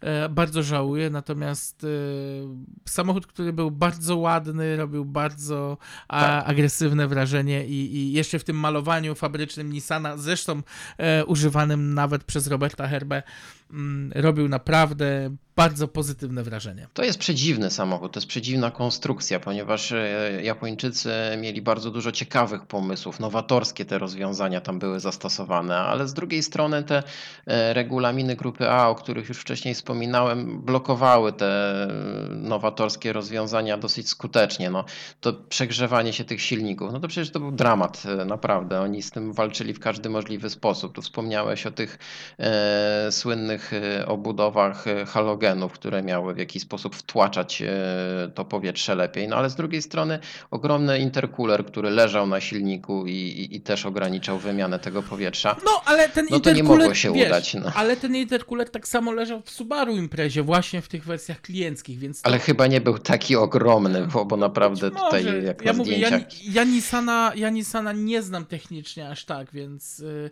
tutaj nie będę się wypowiadał. Natomiast, y, tak jak mówię, samochód, który, y, który robił bardzo fajne wrażenie na, na drodze, natomiast na odcinku specjalnym, natomiast no, nie przekładało Tak. się to na, na, na wyniki, niestety. No przypomnijmy, że Nissan, e, no wiadomo, w 1991 roku przygotował do boju wersję GTI-R, czyli to auto czteronapędowe turbo. Potem e, ten samochód e, startował w wersji GTI przednionapędowej w Mistrzostwach Świata Producentów Formuły. E, Tommy Makinen jeździł zarówno jednym, jak i drugim egzemplarzem tego samochodu. No niestety GTI-R nie odniósł też sukcesów. Tam chyba tylko wszystko rozbiło się o jedno podium Stiga Blomqvista w Szwecji w 1992 roku. Auto było przygotowane przez Brytyjczyków. E, Szefem Nissan Motor Europe był Dave Whittock. E, No, Samochód jak zwykle mógł dużo osiągnąć, ale jednak e, tak się nie stało. Aspiracje e, nie szły w parze z zaangażowaniem chyba e, całego zespołu i w 1992 roku bardzo szybko zakończono ten program. Nissan skupił się już na wyścigach i, i, i w rajdach już go nie zobaczyliśmy. Oprócz tego takiego zespołu właśnie w Formule 2000. Ja parę lat temu miałem przyjemność rozmawiać ze Stigiem Blomqvistem na temat tego dziwnego okresu i on no niestety powiedział wprost, jak nie wiesz o co chodzi, to zawsze chodzi o pieniądze E, I dokładnie No o to tak. samo chodziło w przypadku, mm, w przypadku Nissana. E, Włodarze koncernu z Japonii stwierdzili, że oni będą chcieli zawojować świat. Oczekiwania były bardzo podobne jak w przypadku e, Subaru, natomiast chcieli to zrobić o wiele mniejszym nakładem finansowym i w pewnym momencie, z tego co wiem, to nawet dochodziło tam do problemów wypłacalności dla e, mechaników i nawet kierowców. Mm, Trzon zespołu oczywiście to Stig Blomqvist, Tommy McKinnon i François Chatriot, bo to jeszcze o nim trzeba pamiętać, że... Też, też tak, ten E, francuski kierowca startował. Dokładnie. Chatriot, co ciekawe, e, próbował ten samochód ratować troszkę, mm, będąc kierowcą takim e, etatowym kierowcą testowym. I jak to sam Stick powiedział, to Chatriot najlepiej tym autem ze wszystkich powoził. On miał największą ilość kilometrów OS-owych zrobionych tym samochodem. E, I to też skutkowało tam e, szóstym miejscem chyba w Portugalii. E, W... Tylko nie pamiętam w którym roku. Tak, dokładnie. W Przepraszam. 92 roku, Tak, w tym, nie, w tym ostatnim właśnie sezonie, ale tutaj e, wspomniałeś o tym, że Chatriot bardzo dobrze powoził tym samochodem i był bardzo dobrym kierowcą e, testowym. I tutaj się w pełni wszystko zgadza, bo w 91 roku z usług Chatriota korzystało Subaru. Tak, tak, tak. E, tak. I też byli bardzo zadowoleni. E, A mało tego, po tym e, epizodzie z Nissanem w 92 roku, przecież François Chatriot wystartował Toyotą Celiką w rajdzie Kursyki i zajął trzecie miejsce. To był naprawdę bardzo dobry kierowca z ogromnym doświadczeniem, dwukrotny mistrz Francji, e, który nie tylko specjalizował się w rajdach asfaltowych, jak się okazuje, e, i rzeczywiście no, coś mógł zrobić, coś, e, coś mógł e, pomóc e, i, i, i te zespoły mogły może rzeczywiście więcej osiągnąć. No ale tutaj wspomniałeś też o aspektach finansowych, e, e, więc tutaj już e, siły na to e, nie było. No niestety, troszkę szkoda, bo tak jak mówię, dopóki ten zespół Nissana był w ryzach y, ym, japońskich, y, to mm, wydaje mi się, że chyba lepiej tam budżetowo to stało wszystko. Natomiast też trzeba powiedzieć, tak jak już wspomnieliśmy, no dopóki y, nie wzięła się za to ekipa Witoka, e, David, y, dobrze mówię, Davida Witoka, to, to zespół Nissana był taki troszkę e, osierocony, jeździli od zespołu do zespołu, znaczy od dealera do dealera, bo auta były przygotowywane bezpośrednio przed rajdami jakichś lokalnych dealerów, więc to wszystko była taka partyzantka. E, w przypadku Nissan Motorsport Europe wydawało się, że będzie to mm, dużo bardziej profesjonalnie i owszem mogłoby być, gdyby nie to, że no po prostu zwyczajnie nie było na to pieniędzy. No ja jeszcze na koniec e, historii o Nissanie m, taką ciekawostkę opowiem. E, Jak będziecie przeglądać wyniki, zdjęcia tego samochodu, to zobaczycie, że auto było wyposażone w ogólnienie firmy Dunlop, ale też tylko do pewnego momentu, ponieważ okazało się, że te Dunlopy wcale takie fajne nie były i pomimo, że do samego końca te Dunlopy widniały na nadwoziach rajdowych Nissanów, to tak naprawdę Nissany startowały na oponach Michelin. Oj, to nie E, pierwszy, to nie, to nie pierwszy, to nie pierwszy zabieg tego typu. Zwróć uwagę, jak y, na Tak. początku, jakie, jaką markę oponiacką reklamowały Audi. To były wszystko Klebery, a w Tak, ciężarówce ale opisanej Kleber podobnie- były Micheliny, więc... Tak, ale wiadomo, no tak samo Kleber, jak i Dunlop nie były aż tak bardzo kojarzone z rajdami samochodowymi, więc e, też Nissan e, taki e, wybieg zastosował. Dobrze, zbliżamy się mm, do ery WRC. Mm, Musimy tutaj troszeczkę przycisnąć, bo to jest też kawałek historii. A ja trochę może przekornie o erze WRC chciałbym opowiedzieć na przykładzie Mitsubishi. Bo to jest e, ciekawa historia, nie? Bo Dobrze, dobrze, tylko pamiętaj, Mitsubishi- tylko pamiętaj, że mówiąc o Mitsubishi nie mówimy tutaj o zespole rajdowym. Bo nie mamy do czynienia z zespołem rajdowym, tylko mamy zespół badawczo-rozwojowy. Tak, zespół badawczo-rozwojowy. Andrew Cowan, Ralliard, e, Rugby, Trzy Diamenty. e, No to, to jest kawał historii. Chyba historia Mitsubishi robi na mnie największe wrażenie, szczerze powiedziawszy. Powiedzieliśmy o tych e, sukcesach pierwszych lancerów e, w rajdzie Safari w latach 70. E, Ale lata 80., okres grupy A, no to właśnie Mitsubishi Galant. Mm, O tej historii, nieudanej historii Stariona też już wcześniej powiedzieliśmy, więc nie będziemy do tego może wracać. I ten Galant, podobnie jak Legacy w Subaru, pojawił się tak znienacka i tak trochę nie pasował do tego wszystkiego, co mogliśmy oglądać w Mistrzostwach Świata, ale jednak zaczął odnosić sukcesy. No, była to taka ciekawostka, bo przecież jakby nie było, wcześniej mieliśmy do czynienia z Lancerem e, Turbo e, 2000 i nagle samochód, który troszkę większy, no ale dysponujący napędem na cztery koła. Musisz przyznać, że był to samochód, który był bardzo mocno dopracowany. E, Mitsubishi tutaj nie brało jeńców. E, Auto. e, Ten okres jeszcze też był, też był bardzo ciekawy, bowiem auto było częściowo przygotowane jeszcze w Niemczech, w Austrii, przepraszam, częściowo w Japonii, a częściowo już w Wielkiej Brytanii. I co było paradoksalne dla tego wszystkiego, ten samochód po części był zlepkiem najlepszych części, jakie były dostępne. Czyli yy, nie było możliwości tutaj przycinania kosztów na, nie wiem, skrzyni biegów choćby nawet. Tam od razu wjechał yy, nowy X-Track, który był skrzynią z samego topu. Yy, kwestia dopracowania układu napędu na cztery koła, tak samo system bardzo mocno sprawdzony, przetestowany yy, w Japonii i faktycznie yy, wszystko, co było najlepsze w tym samochodzie się znalazło. Dlatego też ten samochód, bo okej, o ile będziemy mówić o grupie A, to jest jedna rzecz, ale to ten samochód dzięki temu, że był tak drobiazgowo y, dopracowany, on zrobił taką rewolucję w grupie N, bo zwróć uwagę, to, był, to, był pierwszy, to była pierwsza rajdówka, która e, dawała ci takie rozwiązanie wprost z pudełka. Wyciągałeś samochód, odbierałeś go od dealera, niewielkie przygotowania, mogłeś wsadzić e, klatkę fotele i już ten samochód nadawał się do ścigania, tak jak później wszystkie ewolucje Lancerów, gdzie była dostępna właśnie wersja mm, GT e, i, i, i, i, i, i w zasadzie już mogłeś tym autem e, już mogłeś tym autem się ścigać, więc e, w przypadku Galanta VR4 e, rewelacja i rewolucja.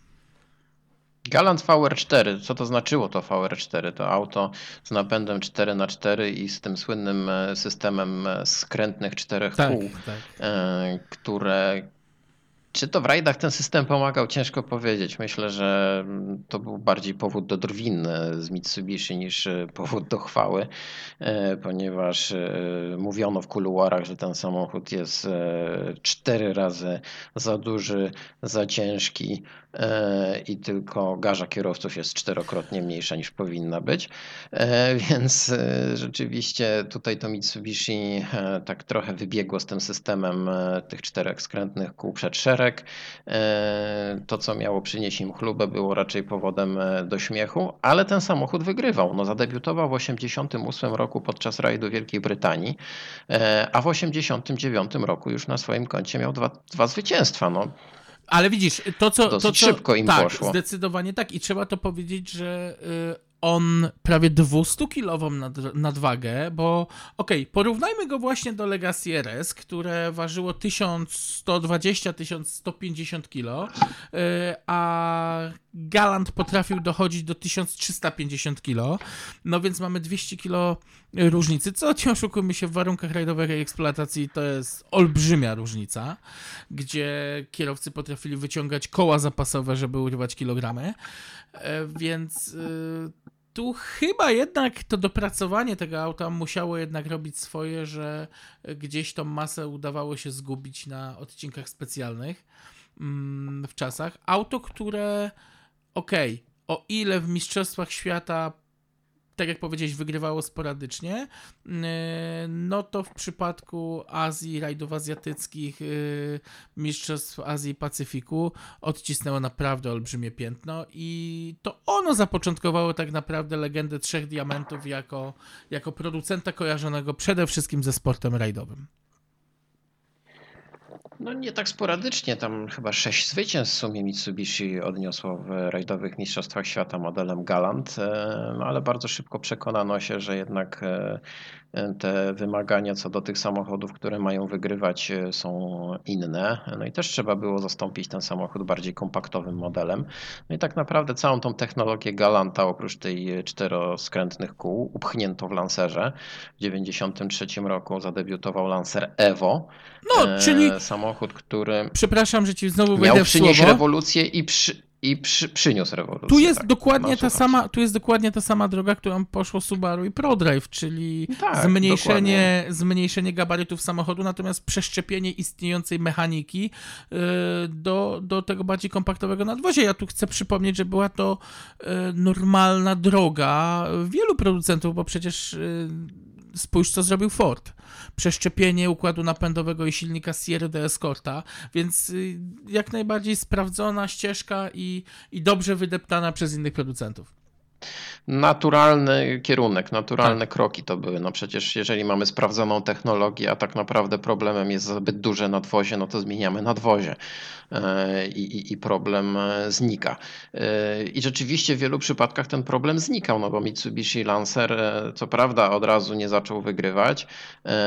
Może ten pierwszy, pierwszy Lancer Evo borykał się z niedoborami mocy, ale bardzo szybko i to naprawiono.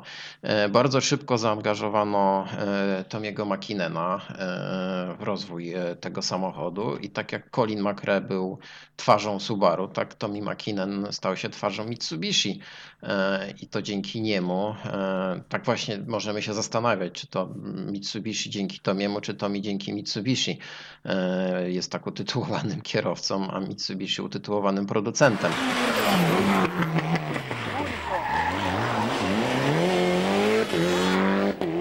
Ja tak przekornie właśnie powiedziałem, że o samochodach WRC chciałbym zacząć rozmawiać o, o Mitsubishi, ponieważ Mitsubishi jak, y, jako jedyne najdłużej opierało się przed wprowadzeniem samochodu WRC. O tym też już trochę rozmawialiśmy wcześniej.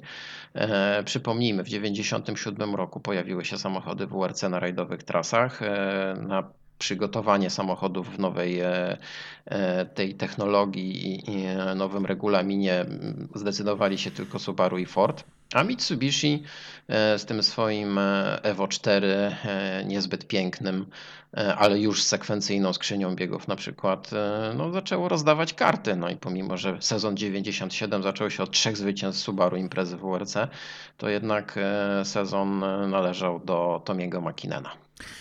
No i ja jeszcze tutaj chcę wspomnieć o tym, że yy, tak jak powiedziałeś, yy, samochód, który najdłużej opierał się wejściu e, w buty e, spod, zna, spod znaku WRC, e, ale nawet w przypadku Lancera i tych wszystkich e, generacji aż do Evo 6,5 mm, mieliśmy poza silnikiem oczywiście, jeszcze jedną wspólną część i to właśnie była chyba ta najbardziej istotna część tej układanki i była to właśnie część wspólna z Galantem, bo to Galant był protoplastą z zawieszenia typu multilink tylnej osi w przypadku lancerów.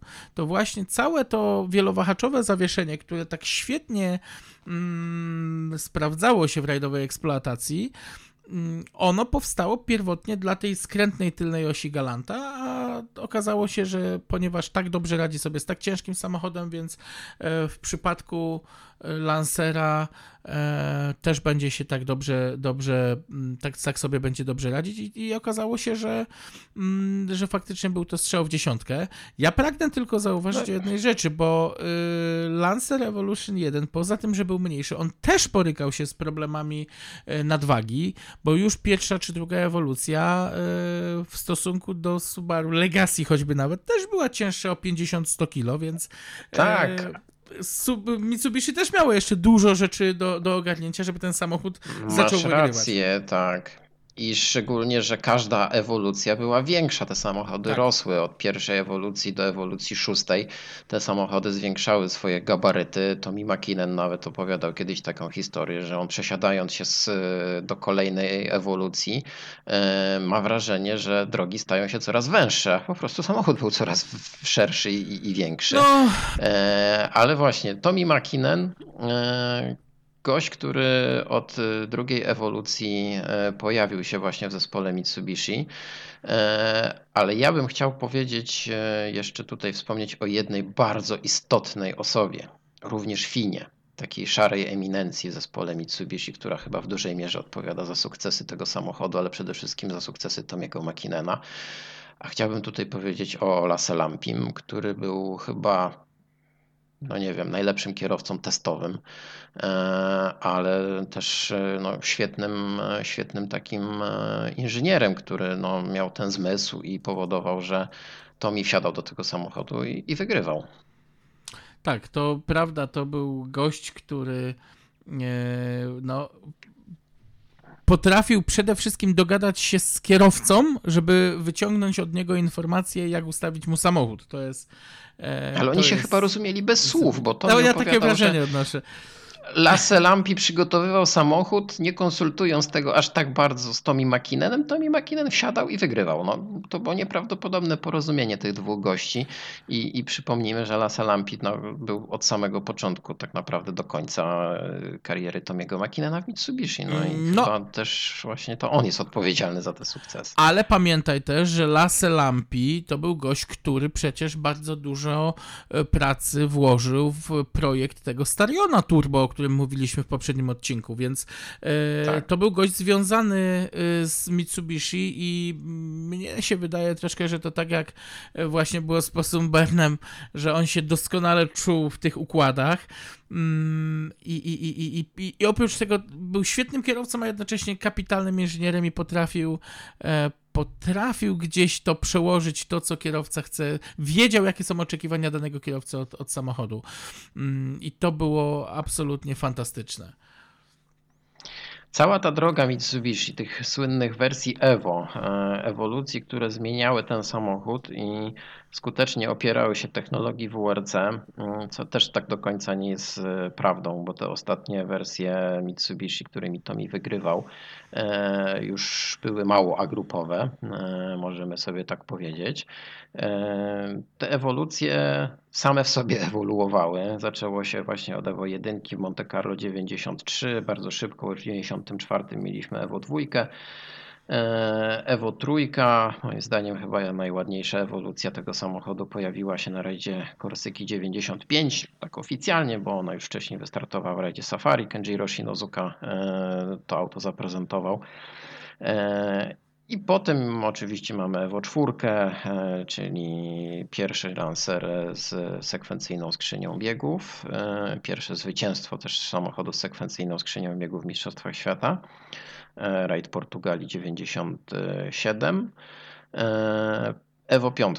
No i chyba tutaj od Evo 5 zaczynamy coraz bardziej uciekać od y, tych rozwiązań agrupowych poprzez Evo 5,5, które pojawiło się na chwilę, bo też takie auto było, Evo 6, no i finalnie na Evo 6,5, y, które w 2001 roku dzielnie próbowało dowieść Tomiego Makinena do piątego tytułu Mistrza Świata Kierowców, ale tak się nie stało.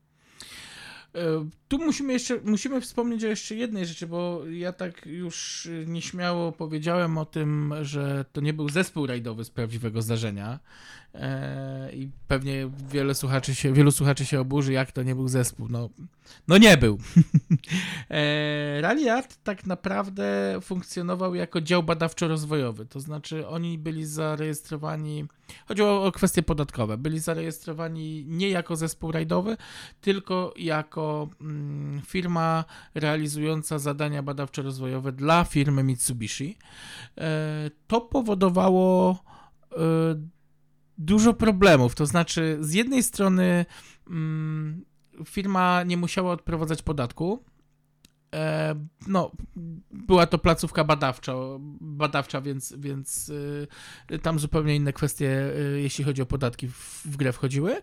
Natomiast y, wiązało się to z tym, że nie mogła sprzedawać żadnych produktów, że sam Ralliart jak najbardziej tak, ale, ale ten japoński i oddziały w różnych krajach e, też mogły dokonywać transakcji i, i zarabiać pieniądze, natomiast ten brytyjski Ralliart z rugby nie mógł zarabiać praktycznie pieniędzy na e, sprzedaży produktów. Mogli zarabiać na usługach inżynieryjnych, natomiast nie mogli na przykład sprzedać samochodu.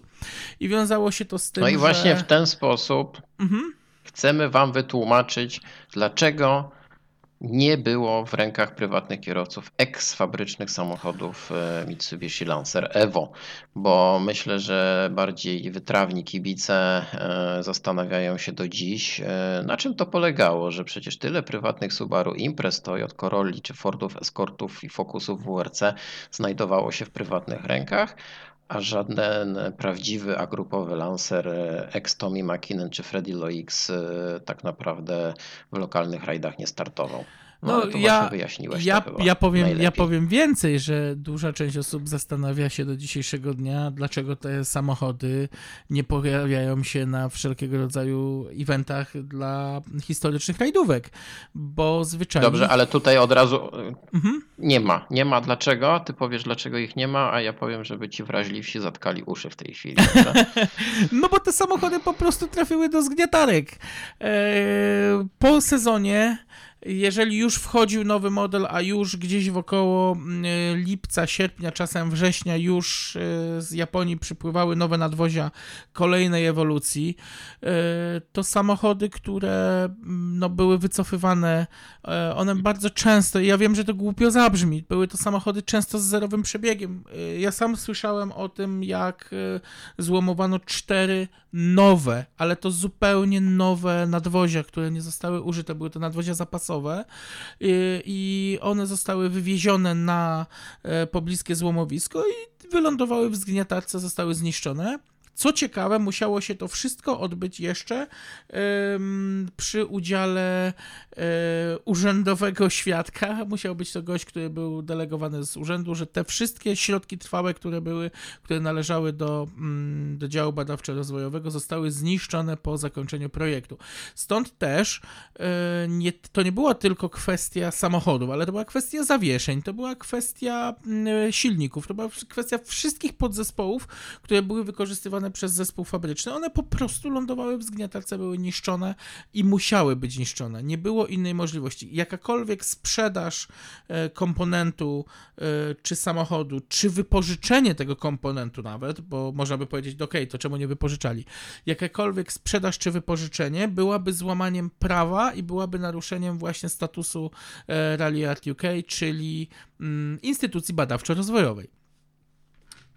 Ale ta kontrowersyjna e, decyzja e, zespołu Mitsubishi e, mogła ulec zmianie w 2000 roku, ponieważ już pod koniec chyba 99 roku w japońskim oddziale Mitsubishi można było nabyć Mitsubishi Lancera i zestaw części, tak zwany kit, i samemu zbudować sobie taki prawilny agrupowy samochód e, z trzema diamentami na masce.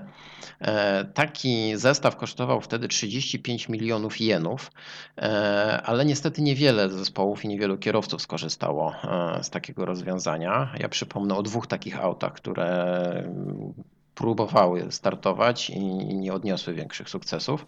Polscy kibice kojarzą z pewnością auto e, Michala Gargulaka, e, który posiadał właśnie takiego e, Lancera Evo 6 e, z krwi i kości grupy A, czyli z sekwencyjną skrzynią biegów, z małymi lusterkami i takim właśnie typowym bodykitem dla tego samochodu z Mistrzostw Świata. E, Tym autem na rajdzie zimowym w 2001 roku wystartował Tomasz Czopik, no ale tam było masa problemów e, i, i, i nie, nie ukończył tego rajdu. E, Michał Gargulak startował chyba tym samochodem przez dwa sezony. Auto było przygotowane przez brytyjski oddział Rally Art e, United Kingdom. E, No i rzeczywiście zaznaczyło jakieś miejsce w rajdach e, lokalnych e, poza Mistrzostwami Świata. A drugim takim samochodem z kolei w 2000, w 2000 roku startował Andrea Gini, również bez sukcesów.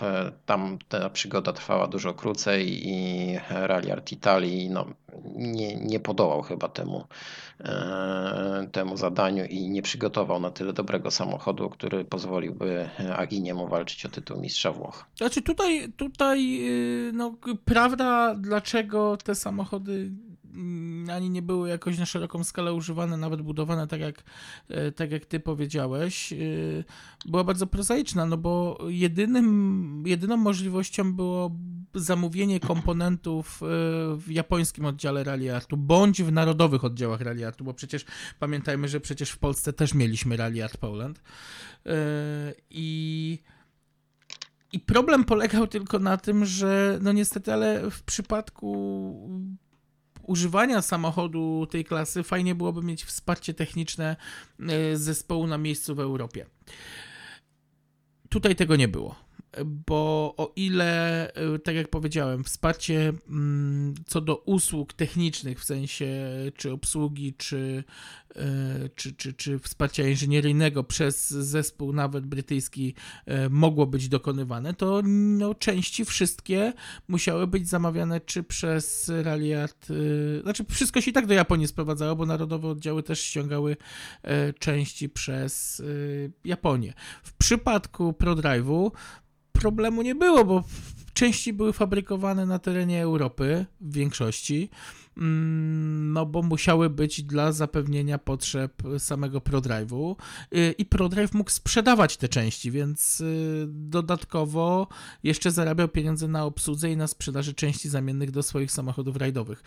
No, Mitsubishi było to troszkę na głowie i, i dlatego tak naprawdę tylko te dwa samochody mm, w specyfikacji A grupowej faktycznie jeździły w prywatnych rękach. Ale one też, one też ciężko powiedzieć, że były to samochody w specyfikacji specyfikacji fabrycznej. O. No tak, no to nigdy nie były takie typowo samochody fabryczne i to nie były samochody e, eksfabryczne. No, takim samochodem e, fabrycznym w trochę innych barwach tak naprawdę chyba startował tylko Uwe Nittel, e, który dysponował Lancerem Evo 5 grupy A i startował e, w Mistrzostwach Niemiec w 1998 no, roku w ale, rundach. Ale on z kolei był zgłaszany przez Rallyard Deutschland. Tak, on z kolei tak przez Rallyard Deutschland, e, który tam bardzo prężnie działał właśnie w tej części Europy. No, pamiętajmy, e, przepraszam, że ci znowu wejdę w słowa, ale pamiętajmy o tym, że przecież przed Lancerami Rallyard Deutschland e, obsługiwał znowu przepotężnego i prześmocnego właśnie Galanta VR4, którego doskonale pamiętają polscy tak. kibice. Tak, który Merwin Weber zdobył tytuł Mistrza Europy w 1992 roku. A właśnie potem e, takim kierowcą fabrycznym był Uwe Nittel, e, który już od 1996 roku startował e, w zespole Mitsubishi. No i tam rzeczywiście zaznaczył swoją obecność. Evo 5 nawet zadebiutowała tak nieoficjalnie podczas rajdu Manta. Mm, w 98 roku w jego rękach e, i no, debiut oczywiście oficjalny miał miejsce podczas rajdu Katalonii w 98 roku. E, myślę, że to był taki świadomy debiut, e, jeżeli chodzi o nawierzchnię, bo to debiut na rajdzie asfaltowym, a Mitsubishi starało się właśnie udowodnić, że ma świetny samochód również i na te e, rodzaje dróg. E, no, Tommy McKinnon przecież e, wygrywał w rajdach asfaltowych, co było dosyć niespotykane pod koniec lat 90., żeby Finn w ogóle triumfował w rajdach asfaltowych i jeszcze nie samochodem WRC przecież, no bo to już w ogóle było dosyć absurdalne, ale to pierwsze zwycięstwo w rajdzie Katalonii, potem dwa zwycięstwa w rajdzie Sanremo. Rzeczywiście to mi dobrze się czuł w tym samochodzie. Dobrze się czuł na tyle, że zdobył cztery tytuły Mistrza Świata Producentów, e, Mistrza Świata Kierowców. Mitsubishi zdobyło jeden tytuł Mistrza Świata Producentów w 98 roku. No i właśnie ten 98 rok przeszedł do historii jako taki e, chyba najbardziej zdominowany przez Japończyków sezon, ponieważ wszystkie rundy wygrywały japońskie samochody, czyli Mitsubishi na zmianę e, z Toyotą i z Subaru. No, no. Ale to powoli był taki okres schyłkowy, no bo ten przełom XX i XXI wieku e, no, już odbył się bez Toyoty, która odeszła przecież w 99 e, z areny rajdowych Mistrzostw Świata. E, Zostało Mitsubishi i Subaru. No i każdy borykał się ze swoimi problemami, no ale Mitsubishi chyba strzeliło sobie w kolano właśnie w 2001 roku, tym niespodziewanym wprowadzeniem samochodu WRC. Dlaczego właśnie w 2001 roku i dlaczego w trakcie trwania sezonu? No, myślę, że o tym to sobie opowiemy y, w kolejnym odcinku, bo niestety, ale nie, nie udało nam się y, zmieścić wszystkiego, mm, co byśmy chcieli powiedzieć. I ten, myślę, że tą trzecią część to sobie już zostawimy na creme de la creme, czyli na samochody WEC. Chociaż ja wiem, że miłość twoja do grupy A jest chyba mocniejsza niż do starych wórców. Koniecznie, ale rzeczywiście dobrze powiedziałeś o tym, że to będzie taki creme de la creme, ponieważ trzeba jeszcze powiedzieć e, o Subaru. Przecież mieliśmy jeszcze taki epizod w postaci Suzuki SX4, e, które pojawiło się na chwilę. E, wypadałoby powiedzieć o tym bolesnym końcu zespołu Subaru. No i tutaj jeszcze rzeczywiście nie ma co przedłużać i poświęcimy trzeci odcinek japońskim Ninja. Wiesz co? Y, Co do, co do japońskich ninja, to, to jest tak prawda, tylko zwróć uwagę, że to już są te czasy, gdzie japońscy ninja y, są wspierani przez y, Europejczyków przeważnie i e, za każdy sukces. No ale o tym mówiliśmy od Tak, samego za- początku, za każdy tak, że to właśnie na tym polegało. Mhm, e, europejska firma. Natomiast, no oczywiście tutaj mówiąc jeszcze o Mitsubishi, nie można nie nadmienić tego, że właśnie zarówno Mitsubishi, jak i Subaru stały się takim, e, taką ikoną lat 90., jeśli chodzi o samochody.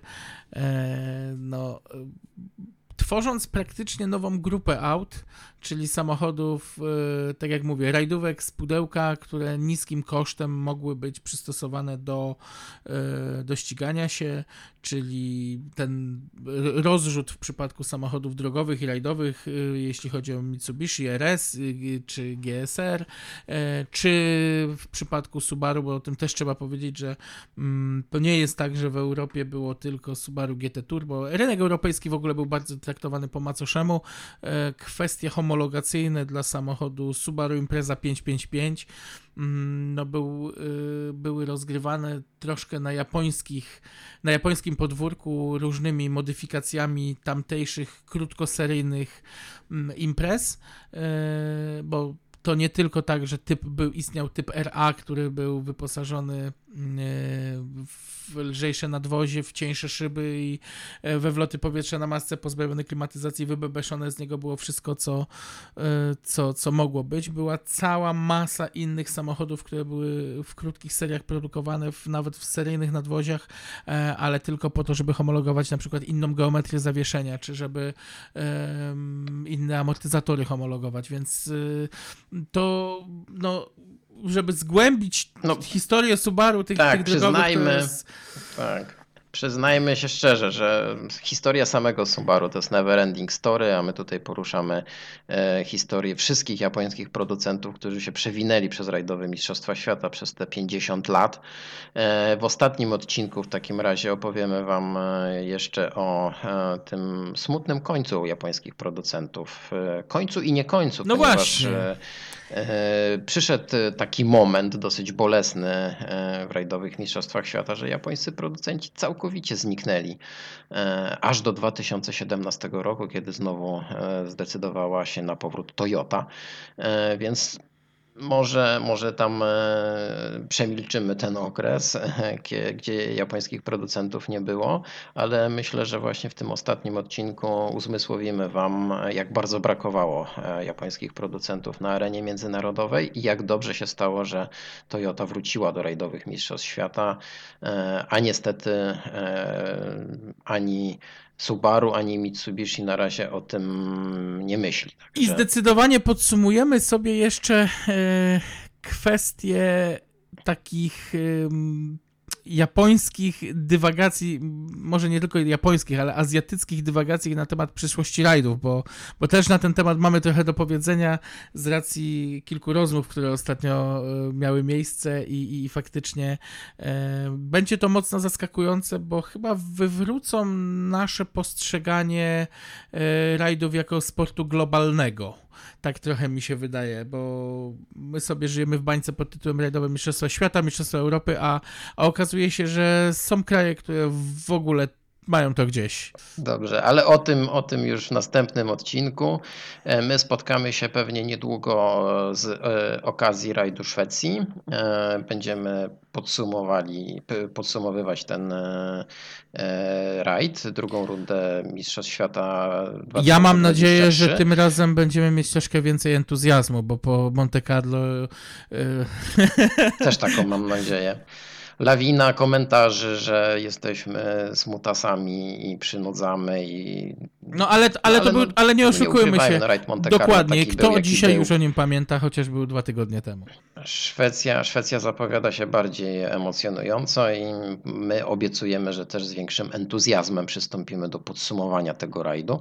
E, tymczasem dziękujemy Wam za uwagę, za poświęcenie prawie dwóch godzin, e, aby nas wysłuchać. No i zapraszamy Was e, na nasz e, YouTube'owy e, kanał, na nasz fanpage na Facebooku. E, tam jak zwykle dawka ciekawostek i różnych historii z rajdowych, samochodowych Mistrzostw Świata i nie tylko. Także dziękujemy Wam za uwagę i do usłyszenia. Do usłyszenia.